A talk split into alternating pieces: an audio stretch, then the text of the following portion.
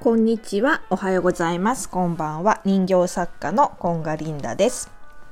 えっ、と、この番組は、えっ、と、私が宇宙理論にのっとって、えっとワクワクしていたらこうなったよっていうことを発信している番組です。で、えっ、と、前々回かな、あの、私の母のことをちょっと愚痴るような内容の配信をしたんですけど、結構反響があって、なんかあ同じような思いをされてる方多いんだなっていうふうに思いました。でどうですか？母の日がこの間あったんですけど皆さんプレゼントとか渡して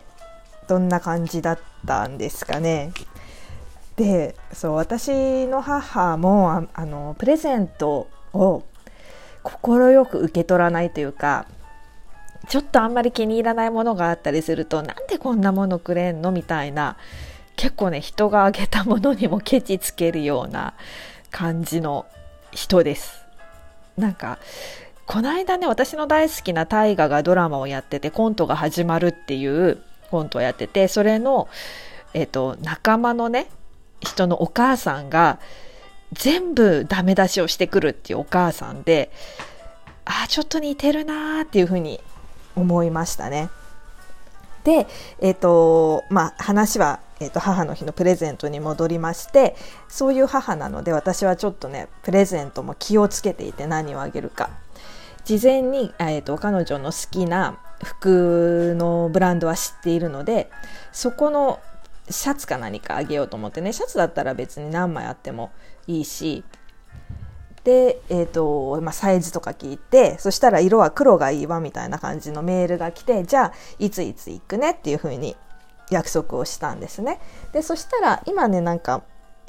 割と家にいる時間がやっぱり多いから本を読むことが多くって来る時に必ず何冊か本持ってきてっていうふうに言われるんです。で今回もそうだったので私の本棚からいろいろガチャガチャガチャっとあさどの本がいいかななんつって漁っていたらちょうどね引き寄せの法則って呼ばれる宇宙の法則の本が2冊出てきて、えーと、1個が、えーと「ザ・シークレット」でもう1冊が「エイブラハムの教えビギニング」っていうやつなんですけどそこのね、えーと、エイブラハムの方の本の本の帯にちょうどえっ、とネガティブな思考な母との付き合い方っていうのが載ってるっていう風になったのであれそんなのあったっけと思ってちょっと読み直したんですその項目を。で、えー、とやっぱりここでもちょっとあの母のところに行くのが苦痛だけれども行かないわけにはいかないっていう悩みをこうエイブラハムに聞いてもらっていてでエイブラハムの答えがまあちょっとね、これ訳、訳語なのですごいそれを解釈するのがすごく難しいんだけれども、えっ、ー、と、まずね、許容することだ。許すこと。あなたが最も理解したいと望んでいるのは許容することだ。そして許容できるようになればあなたは絶対的な自由を手に入れる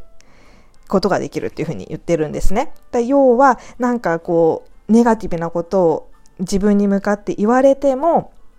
それをまあ、まあお母さんはそういうふうに言うよねそう、お母さんはそう思っていいのよ。私はもう分かってますっていうふうに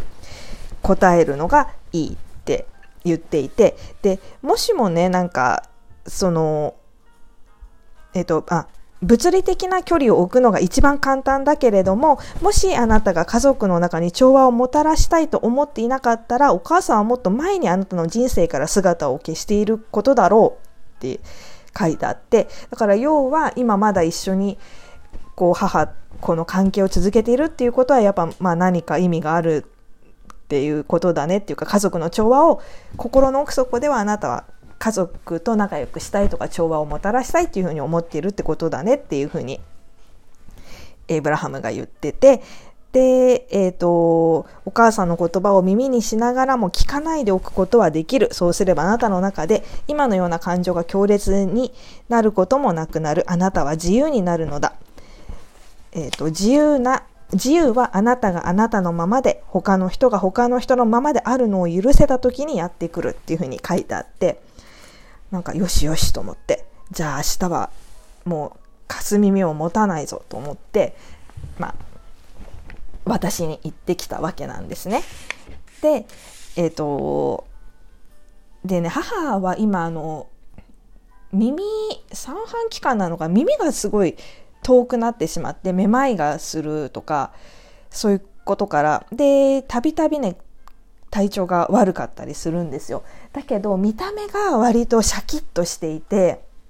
耳が聞こえないようにはとても見えないんですよ。もう、えーと、年で言うと80歳になる年なんだけど見た目はねやっぱ若いしあの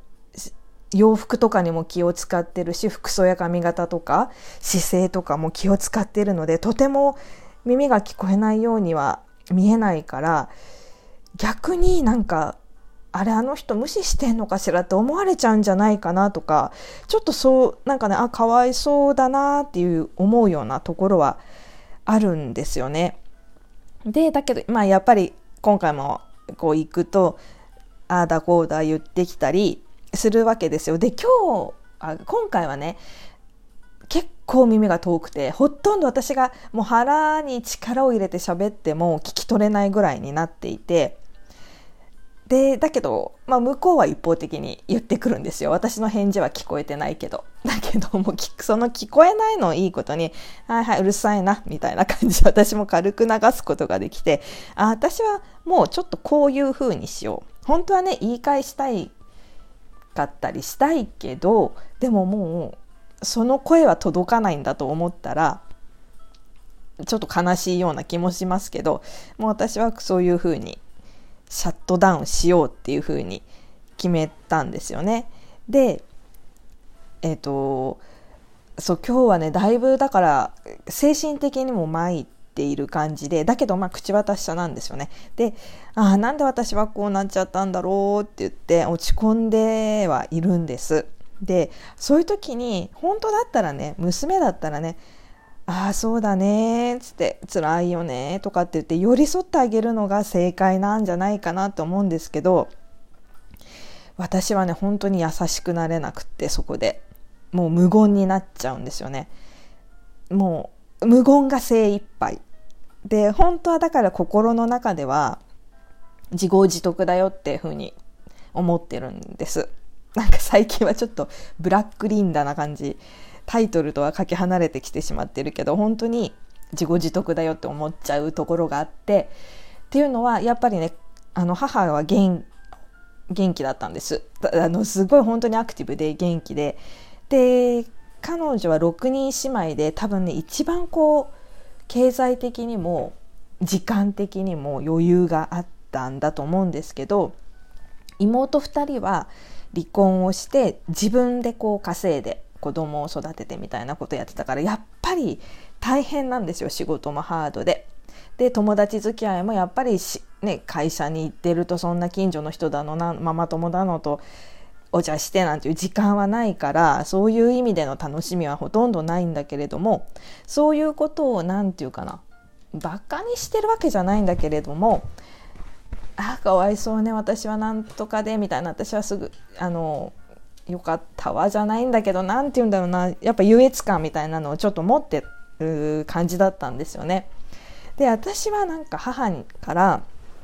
人を悪く言ってはいけないとか人の悪口を言ったらあなたは10倍もうその10倍言われるわよみたいな感じでこう言われ続けていたので友達の愚痴も言えないなんかそういろんな意味で人のことを1ミリも悪く誰かにあの打ち明けることができないかったんですね今でも。母にも例えば旦那の愚痴とかそういうことも言ったこともないし言うともう100倍ぐらいになってあのいろんな人に回っちゃうような気がして本当に面倒くさくてその辺が。だからほんあの悪口とか愚痴とか本当に言えなかったんだけれどもでずっとね自分の気持ちをこう外に出すっていうことがだからすごく下手くそになってしまっていたんです。でだから今回こう母が辛そうな感じであなんでこんなになっちゃったんだろうって言って落ち込んでた時の私の精一杯の返しが無言で心の中では本当はもう鬼のような感じ 悪魔の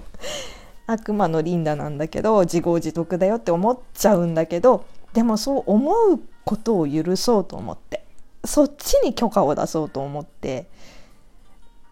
あの今回はこれから？今回もそうだったしこれからもそうやって、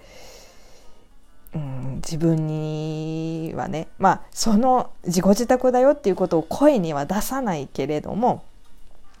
そうあの無言の抵抗とそう思っちゃう自分には許可を出そうと思っています。そうもうちょっと暗いような愚痴のようなことばっかりだけどなんかこのラジオは誰が聞かなくてもいいやって思ってて自分のなんか心の闇とかいろんなのを出していこうかなと思っているのでもし聞いていただけたらあのまあありがとうございますという感じで愚痴ばかり言って申し訳ないですがまた聞いていただけたら嬉しいです。では